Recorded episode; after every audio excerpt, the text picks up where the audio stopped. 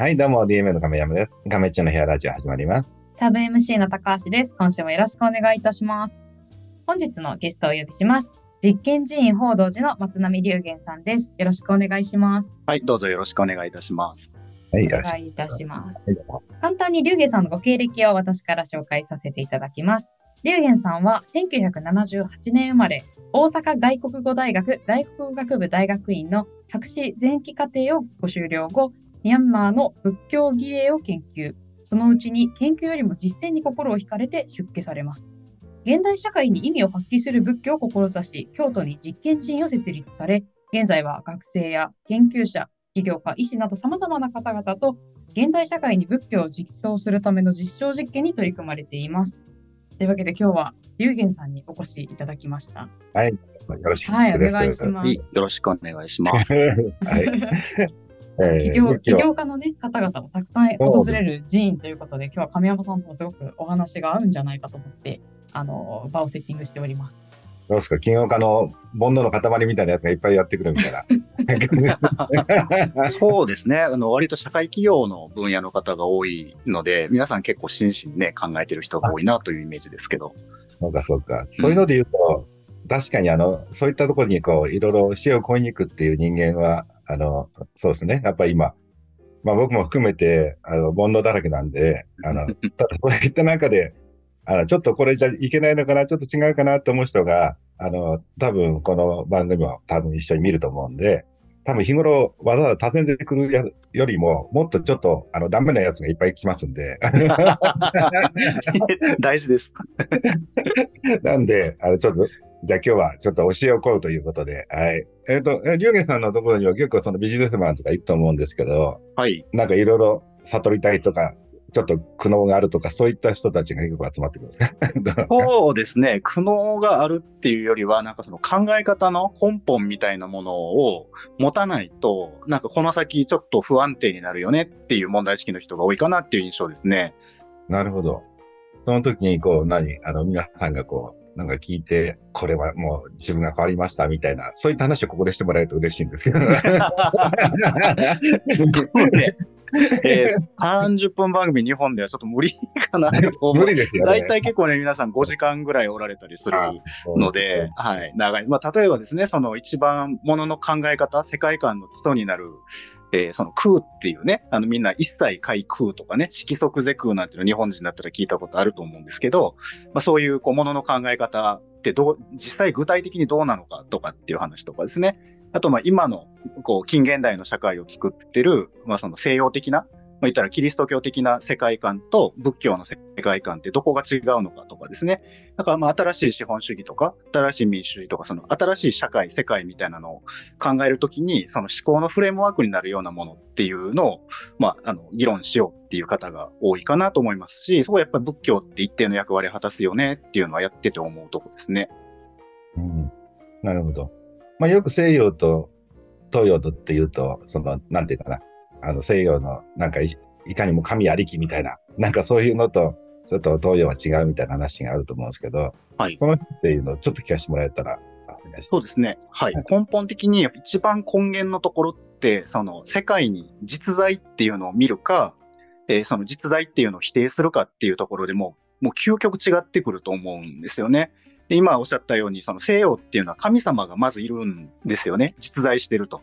その神のよう、まあな神じゃなくてもいいんですけど、神のような何かが実在してて、で、そこから全てが発生してくるんで、その発生した全てっていうのも実在だよねっていうふうに考えると、どうしてもこの唯物論的になっていくんですよね。その物事とか価値っていうのは、この定量的っていうんですかね、客観的に誰が見ても同じ数値として見えるよねっていう考え方になってくるし、でそこにその定量的に評価できない心とかですね、感覚とか感情っていうのは、まあそれはあなたの問題なので、置いといてで、えー年収なんぼなのみたいな話にこうな なっていくと思うんですよね。で、それに対して、うん、仏教って、えー非実在論なんですね。すべてのものは関係性っていうものと、その関係性に認識がかかるっていうことで、その一人一人が意味とか価値とかを、まあ言ったら勝手に決めてるっていうのの集合体なので、でそのみんなに共通して、絶対これはこうだよねとかっていうものってないよねっていうのが仏教の考え方なので、でそっちに考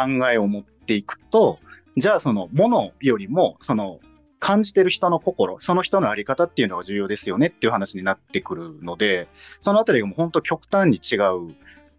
ですよね。で、今の僕たちの少なくとも日本の社会って前者ですよね。すごく実は唯物論的で、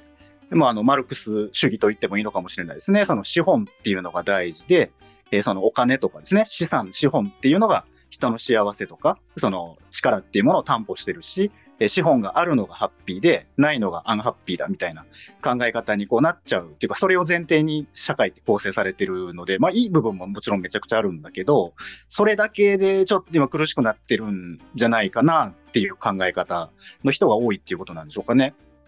まあ特にビジネスでそういう前線に立ってたら、どうしてもそういうこう求めたり、うん、あるっていうので、まあでもまあ本当に、あの、はい、あの私も含めて、あの、みんなそんなばっかりです。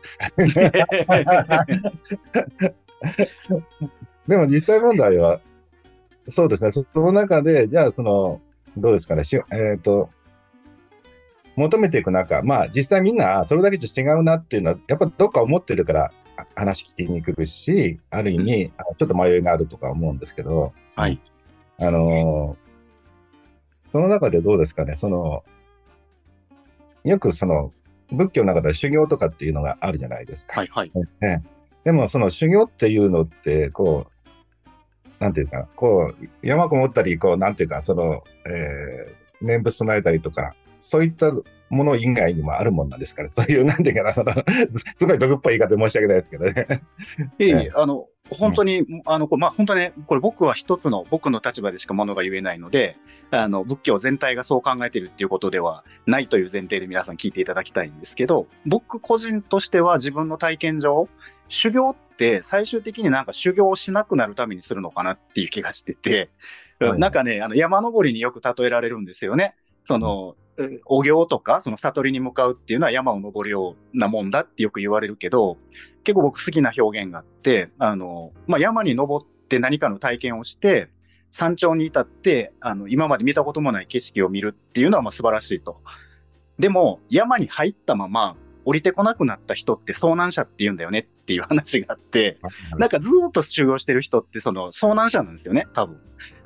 で、そういうことじゃなくて、普通のもうごく普通の人間としての生活の中で、何か自分が得た知恵とかがですね、生きてくるっていう状態にならないと、なんかひたすら筋トレばっかりしてて、まあ趣味だったらそれでいいんだけど、なんか意味がないんじゃないかなっていうところになるので、なんかそのね、山にこもって行するとか、ひたすらその何万回の念仏とか唱えるとか、あの、お堂でね、寒いお堂でこう何時間も座り続けるっていうことは、まあ、あの、やったらいいんだけど、そんなことだけじゃなくてっていうのが僕仏教の本質だと思うんですよね。なので日常生活、その人の生き方そのものっていうのが、どうこう変わ、まあ、クオリティオブライフがこう向上していくっていう話だと思うんですけど、それって別にその皆さんのイメージにある、いわゆるお行っていうようなことをしなくったって、全然あり得るし、まあ本当にもう仏教ってそういう意味でこの思考のフレームワークの交換みたいな話だと思うので、そのためにね、そういうちょっとハードな滝に打たれたりすると早いっていうのはあるかもしれないですけど、でもそんな風に僕は思ってるんですよね。なるほど。まあ昔僕なんかもこう、ちょっと考えた、悩んだというか考えた時があった時に、結局、こう日本の中でこう、まあ属性というんですかね。まあ中にいると、なんかそういうのって見えないじゃないですか。で結局じゃあ、はい、じゃあ一人でじゃあずっと旅でもしようかとかって言ったりとかして、あの、まあ時々その時はちょっと哲学者みたいになったり、いろいろ考えたりするんですけど、まあ戻ったらまた元に戻ったりとかしてるわけなんですけどね。でも時々そういうのっていうのは、つまり日常を過ごしながら、時々じゃあ、何？あの、そういったことを考えてみるっていうのが修行と思ってもいいんですか？例えばそれいや、まさにおっしゃる通りだと思います。その、日常生活で僕らいろんなことに遭遇してるはずなんですよね。もう本当に友達とバカ話してる時も、なんか悟りのかけらみたいなものっていうのはあるはずで、それをこう、拾うための、拾えるための準備を自分の中に持っておくっていうことが、その、まあ、まあ、僕らの文脈だと仏教の修行をしてるっていうことで、なんかその滝に打たれたり山にこもることではなくて、で、滝に打たれたら山にこもっても、その心の準備みたいなのができてなかったら、なんか、俺すげえことしたぜみたいな、鼻が高くなって終わるみたいなことになるっていう、そういう人結構いっぱいいるから、そうじゃなくてですね、あの、心がけを持っておくって、そこは何かを拾おうとする気持ちを持ってるっていうのが、何よりも大事かなって思うんですよね。僕、何人かまああの仏教を導いてくださった先生いるんですけど、チベットの方の先生で、おっしゃったすごいショッキングだったんですけど、悟りの体験するなんて簡単なんだと。誰にだってできると。しょっちゅうできると。うん、ただ、そこにとどまるのが難しいから、そのとどまることができるために、たくさん悟りの体験をしなきゃいけないから、そのつもりで生きなさいって言われたんですよね。でそれ結構重たい言葉だったなと思って、なんかそういうもんかなっていうふうに思ってます。じゃあ、悟りっていうと、すごくなんかもう、難しく考えてしまうんですけど、例えて言うなら、その、じゃあ日頃こういろんなこと日常やってるじゃないですか。はい、あの横にまみれたりとか、うん、まあいろんな日常があった中で、でそれを時々ちょっと離れて俯瞰で見てみるとか、あの、うん、自分自身を、まあ、客観的にこう見てみるっていうことはちょっと悟りに近いと思うのもありなんですか？いや、まさにそうだと思います。よくね、最近あの、メタ認知っていう言葉が流行ってきてると思いますけど、以前別のポッドキャストでですね、あの、悟りってつまり一言で言うと何ですかっていう無茶な質問をされたことがあって、無理やり答えたのは、そのメタ認知のスケールの拡大と縮小を自由にできる人っていうのは、まあ、我ながら、まあまあいい線いったんじゃないかなと思ってましてですね。うん、あの、パッと俯瞰視点にもなれるし、といってパッと目の前のことだけ、ものすごいちっちゃいスパンにもそこが大事であれば集中することもできるしっていうのが本当にあのこだわりなく自由にできる人っていうのが執着が捨てられたっていう意味です。正しいのかなっていう気はしていますですね。はいはいはい。あ、じゃあ日頃の中でその、まあでも、まあ結構、あの、まあ達人の人だったら例えばその、えー、例えばまあわかりませんけど、こう、えー、雑草とか飼ってる時でも悟り開けたりするんでしょうけど、えー、まあ、うちのじいちゃんなんか田舎でこうやってた、なんか、あの、普通に生きてるんですけど、悟りっぽくかったんですよ、なんとなくね。うん、いますよね、えー、そういう方。えー、ただね、僕はやっぱその辺の中で、日常の中で、あの、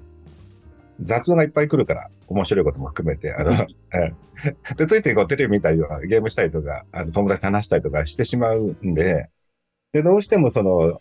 じゃあそんな悟りみたいなちょっと近づいてみたいなと思うと、結局その日直離れないと無理だなと、俗人はなんかちょっと、それこそ先に打たれたりとか、一人こもったりとかしないと、なかなかその、あの、振り返れないというか、そんな気はしたんですけど、そういった中で言うと、その、あの、龍玄さんとか行く人たちも、やっぱそこの場ではちょっと日直離れるじゃないですか。はい。えやっぱそこではちょっと日頃考えてることを整理したりとか、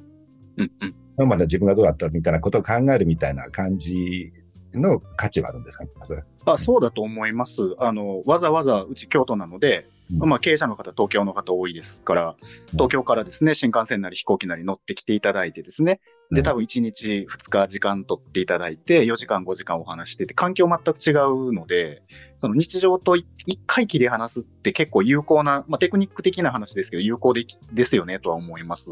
で、まあ、瞑想のね、あのご指導とかもするので、うちのお堂で、えー、瞑想してもらったりすると、ちょっと気分も変わるでしょうし、もう本来僕お寺ってそういう場所なのかなって思うんですよね。なので僕ら今実験寺院って名乗ってますけど、あの、日本のね、お寺さんたち、ま、あの、一生懸命やっておられる方たくさんおられますけど、日本社会の構造的にですね、この寺院とか僧侶っていうのが、本来の、まあ何をもって本来とするか難しいですけど、本来の意味みたいなのを発揮しにくい構造になってるんで、で、ちょっとどうやったらいいのかなっていうことを考えてみようっていうのが実験寺院プロジェクトなんですよね。だから、まあ、うちみたいなことをやってるできるお寺、まあ実際あると思うんですけど、もっと増えたらいいのになっていうのは思って、ってます。あの環境を変えるっていうのは本当に有効な手段だと思うので。はい、要はだから、悟りのビギナーは、ある意味環境を変えた中で、ちょっといろいろ、えっ、ー、と、考えたりとか、達人になってくると、例えば、まあ、トイレ行った2、3分でも悟ったりとか、いきなりできたりとか、するのかもしれないけど、俗人はなかなかそういかないですよね。そうですね。だから本当にね、よく聞く話で、あの、インド一人旅して人生観変わってね、ちょっと何かつきものが落ちたみたいなのの、まあ、プチ体験ですよね。ちょっと本当日常の人間関係とか自分の生活環境を離れて、お寺であったりとかですね、まあなんかちょっと違うところに行って、心と向き合ってみるとかね、あの、整理してみる、壁打ちしてみるっていうのはすごく有効だと思います。じゃそういうので言うと、じゃあ、じゃあそういった人たちが、その、ユーゲさんのところにこう、訪ねていったら、合宿みたいになるんですか？そうですね。うちちょっとね、あの、お寺、お寺って言っても、あの、僕、お寺の出身じゃなくて、いわゆる寺っていうのは持ってないので、はいはい。京都のですね、西陣織の工場の跡地をお借りして、お寺っていうことに無理やりしてですね、いやってるので、泊まっていただくリソースがないんですね。だからまあ、人によってはね、あの、近くのホテル泊まられる人もいらっしゃいますし、はい、そういう感じになりますね。あのでも普通の、その、そうですね、その、あの、あの、方に比べると、その、なんですかな、あの、あれですよね。なんか、ロジカルというか、な なんていうか、その、あカタカナもいっぱい入ってくるし、その、みんなわかりやすい感じです、それ。うんそうですね、もう僕、だってさえ出家したの31とかだったと思うので、それまで皆さんと同じ普通の社会に、ちょちょっと変なことしてましたけど、普通の社会に生きてた人間なので、はい。で、その中で、いや、どうですか？えっと、まあでも、うん、どっから、例えて言うなら、仏教といえば、まあ、どうかな。えー修行無常とか、なんかその、子息でいくでしたっけ？とか、うん、うん。あと、あと自我とか悟りとか、まあいろいろあるじゃないですか。まあ、はいそいろんな言葉のの、まあ定義もちょっと僕も、あの、全部分かりきってはいないんですけど、例えばまあ、どうですかね。まあ、今の中で言ってと、まあ、俺が俺がっていうのはとにかく多いと思うんですけど、ここ最近の中で言うと。うんうんで、その中でまた対立も起きるし、いろんなことが出てくるし、ツイッターでは喧嘩始まるし、みたいな。で、まあ、西洋とかもなんかその宗教同士でなんか争ったりとかいろいろあるじゃないですか。はい。ね。なんかやっぱ仏教っていうのはちょっと僕から見たらやっぱそことはちょっと違う感覚っていう、あの、なんていうんですかね。えええーと、そうですね。昔どうですかね？確かあの、昔もなんか西洋の方も、そもそもその一心じゃなかった時代もありましたよね、昔の。なんか。あそうだと思います。ギリシャの時代とかはね、たくさん神様おられたと思いますし、ええで、途中から、バンと、なんかその、一心だってなった、うんですか？これ、これ、ちょっと僕もその辺が、もともとは、仏教はそんな、ちょっと違いますよね。ちょっと一神教っぽいような考え方じゃないですね、確かそうですね、もう全く真逆だと思います。で、西洋の方はですね、まあ、僕ちょっと哲学史の専門家ではないんですけど、もうそのギリシャのですね、そのキリスト教っていうのが起こる前ですよね。はいはいえーものすごくこうたくさんギリシャ神話のね、神様たちがいっぱいいて、こう、ゼウスとかっていう神様がね、あちこちの女の人に手出しまくるみたいな話ありますけど、そういう時代でも、やっぱりこう、アリストテレスとか、アリストテレスとかですね、プラトンっていうような人は、やっぱね、何かの実動を見てるんですね、やっぱり。これ考え方の癖なんだと思います、もともと。なんか絶対的なものがあって、その絶対的なものからいろんなものが発生してきてるから、この世界っていうのはなんかそのものとして、あの、あるものはあるみたいな考え。まあだから科学が発展していくんでしょうね。あの、もう見てるものの法則みたいなのが絶対あるってことなんで、それを解明できたら、いろんなものが解明できるぞっていうので科学が発展していくと思うんですけど、はいはいそれの前提でいくとですね、やっぱりその私っていうものは私としてあって、あなたっていうのはあなたとしてあって、社会っていうのも自分と、まあ、その対比するものとして社会っていうものがあって、で、気に入る気に入らないっていう話になるんですよね。でそうすると徹底的に気に入らなかったらもうやってしまいみたいな話になっちゃうと思うんですけど、仏教って本当に関係っていうことしか考えないんですよね。絶対的に何かもともとあるんじゃなくて、すべてのものはその因果関係と相対関係で認識されるだけであって、認識してる私の認識力も、その因果関係とか相対関係によって成り立ってるよねっていう考え方をするから、だから嫌だったらそこの関係性から離れればいいし、みたいな、好きだったら近づけばいいし、みたいな考え方をしますよね。だから、もう仏教においては本当にね、一切解空っていうのがそういう話ですけど、空っていうのは何もないっていう意味じゃなくて、すべてがこう関係性で流動的だっていう意味なので、でそうすると何もこう、お前気に入らんからやってやるって言わなくったっていいよねっていう考え方になるので、もう私を特定するためには私じゃないものがなかったら無理だっていうことを言うんでね。でそうすると、その気に入らない相手さえも、その相手が気に入らない自分っていうのの構成要素になってるから、自分の一部だみたいな考え方をする。で、その上で、じゃあみんながハッピーになったらいいよねっていうのが仏教の考え方なので、まあ、争いにくいですよね。争わないとまでは言えないと思いますけど、争いにくい、えー世界観の土台があるなっていうふうに思うので、そのあたりから考えるとめちゃくちゃ面白いですね。あ、で、僕たちすごい最近、日本人として心根の部分はどっちかというと仏教的なはずなのに、なんかその西洋的なもので上書きされつつあるんだろうなっていうのはこう感じるところがあるので、まあ、興味深いなと思うところですね。うんなるほど。それってまあ他者との関係の問題ですけど、例えばまあ自分がいるじゃないですか。はいで今の話だと、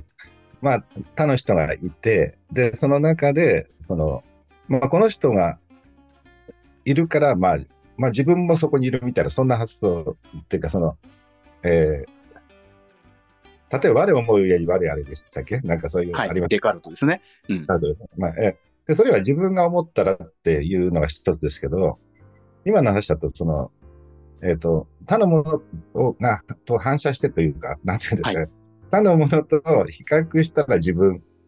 ん？他人じゃなかった自分？そんな感じですが、ななんそうです、そうです。私っていうのは、私以外のすべてのものではないものが私っていう考え方をするんですね。そうとしてしか定義できないじゃないかっていうことを仏教は考えるんですよね。あの、私っていうのが独立であるんだったら、じゃあその私ではないものがなくなった世界でも私っていうのは認知されなきゃいけないんだけど、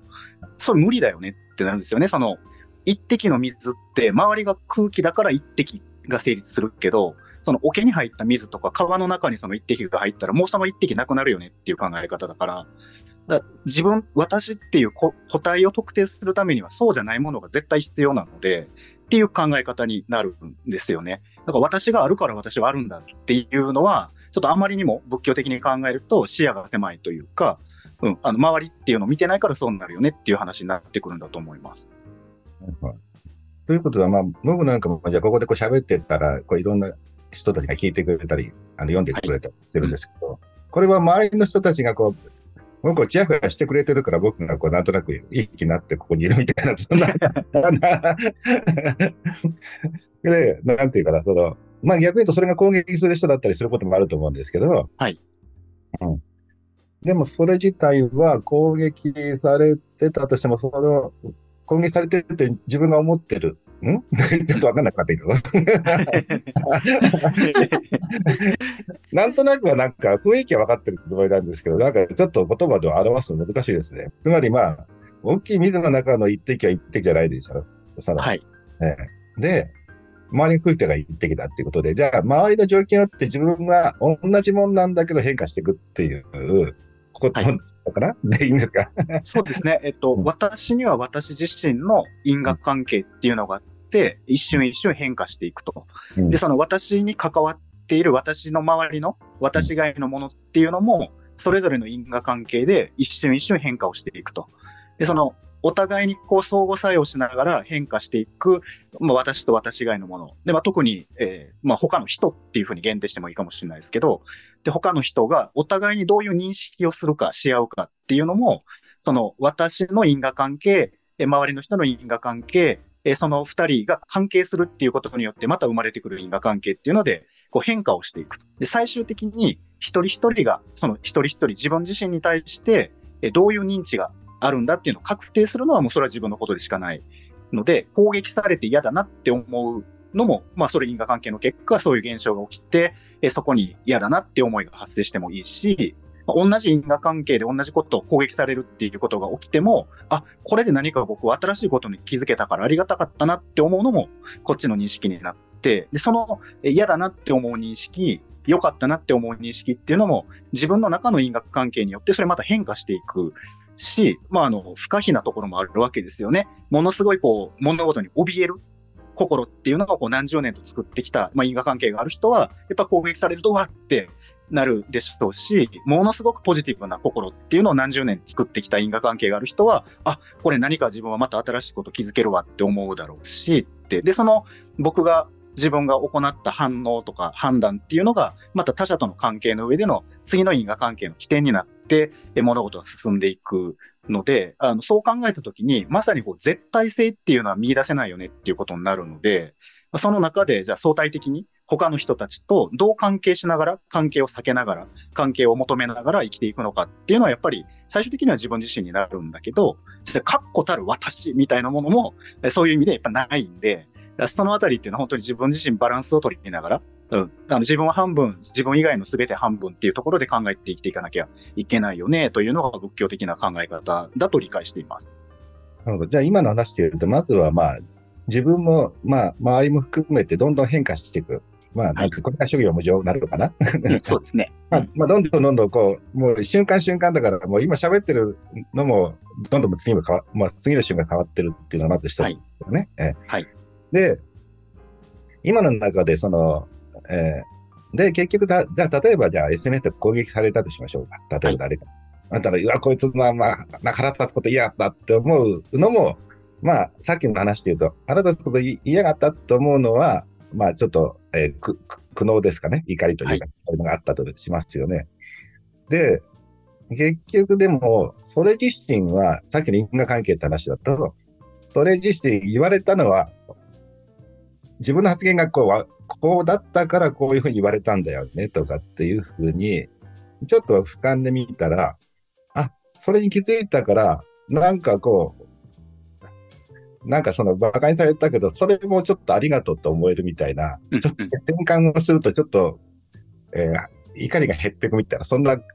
そんな感じ、どうでしょう？あそうです、そうです。あの、実際ね、その仏教の tips 的な使い方としては、まさにそれが、あの、求められることだと思っていて、で、あの、相手の立場にも立ってみたらいいんですよね。まあ僕がうっかり完全に無意識に、言葉遣いの癖としてある表現をしたと。でそれに対して誰かがあのやたらこう怒ってですね、SNS でこう絡みついてくると、かなわんなって思うんだけど、よく考えてみたら、その僕の無意識の別に悪意なんて何もないんだけど、その言葉遣いっていうのが、その人の心、その人の因果関係の中では、その彼なり彼女なりに反応するものを持っていたっていうことなので、あ、そういうこともあるのかと。この人は苦しいんだろうなとかね、悲しいんだろうなとか、怖いんだろうなっていうことに思いをいたすことができると、まあもうちょっと表現気をつけた方がいいのかなと、無造作に物言わない方がいいかなとか、成長にもなるわけですし、うん自分の中にこう、実は無意識に潜んでいた悪意とかですね、こう見下す態度みたいなのに気づくチャンスととってもいいわけだし、どうしてもわけわかんなかったら変わった人もおりまんなっていう感じで流すしかないってなると思うんですけど、まあ、それ本当にね、因果関係と相対関係っていう意味で全ての人と平等だっていうことだと思うので、過剰に自分を責める必要もないでしょうし、なんか過剰にその相手に対してこう切れ返すっていうこともいらないと思うしってなると、まあ、比較的本当にね、あの揉め事とか争い事っていうのにガチハマりしていくっていうことは避けやすくなってくるのかなと思います。うん。まあ確かに。いや、ちょうどこの間、あの、なんか対談の時に、僕結構タメ口してバイバイやってたんですよ。えはい。えそしたら、その、あの、書き込みの中に、言葉遣いもこいつは知らないんだとか、なんか、とか書かれたんですよね。はい。ほんで、うん、まあ、でもまあ、多分そこでわけあいってやってたつもりなんで、あの、その、喋ってる間は怒ってないんですけど、まあ、周りの見た人が、なんか失礼な、上から目線だよね、みたいなことを言われたんですよね。うん。で、うん、まあまあ、でもそういうふうに捉えられるケースもあるかなと思って、じゃあ、まあ今回ちょっと丁寧語でやってみようみたいな感じで、ちょっと丁寧にしてみてるんですね。まさに変化しましたね。ということ？で変化、変化してるんですね。だからその方のおかげで。因果関係が。。因果関係と。で、諸行無常でちょっとあの、昨日までの亀室と今日は違いますみたいな。面白い。また、そういうことだったんですね。うんまた明日元に戻るかもしれないんだけど。はい。いや、本当に本当に。いや、そそうやってこう僕たちって社会作ってるし生きてるよねっていうのは事実だと思いますけどね。うんそうか、そうか。そうですね。うん、いや、いや、喋ってる間もだんだんだんほら言葉く砕けてきちゃったじゃないですか。だから、だからもう、もうすでに変化してるから、みたいな。まさに。一一秒一秒ね。あの、向き合ってる相手で自分変わりますよね。なんか以前、文人っていう考え方ね、ちょっといろいろ流行ったりしてましたけど、本当に、あの、家庭人としてのある人と、部長さんとしてのある人と、みたいな違いますもんね。それで当然なんじゃないかなと思います。いや、その中で、まあ、でも変わっていくことに対して、なんか一貫性がないとか思わなくていいんですよ、じゃあ。そうそう。まさにね、その、物事に一貫性がないといけないと思ってるのが僕西洋的なんだと思います。ああ、なるほどねあの、それってインド映画とか見たら僕結構感じるなと思って、あの、インド映画ってすっごい脈絡なかったりするじゃないですか。はいはいはい。ものすごく重要っぽいこうシーンが何の伏線でもなく回収されずにそのまま終わるみたいなことってざらにあるし、なんかこう季節感とかも統一感がなかったりするし、でそこが気になっちゃうのってすごくその唯物論的っていうか、ある意味一神教的なところからスタートするものの考え方によるんだろうなと思います。だから人間って矛盾するもんだと思うし、うん、その守備一貫してね、全く同じスタンスしか取らないってやつ結構嫌嫌な人ですよね、それおそらく。だと思うので。でも信仰の熱い人っていうのは結構頑固な人が多いじゃないですか。こう、なんていうか、あの、えー神はこうおっしゃってますとかっていう。でも一方で、西洋の中でまたそれを否定する哲学っていうか、あの、もう、あの、まだ出てきたりとかしますよ、途中からね。はいあの、ええあ、じゃあ、前半はこの辺っていうと、じゃあ次回はちょっとその辺の、えーことに行きたいと思いますので、はい。あの、じゃあ、また次回よろしくお願いします。はい、よろしくお願いします。ありがとうございました。はいお願いします。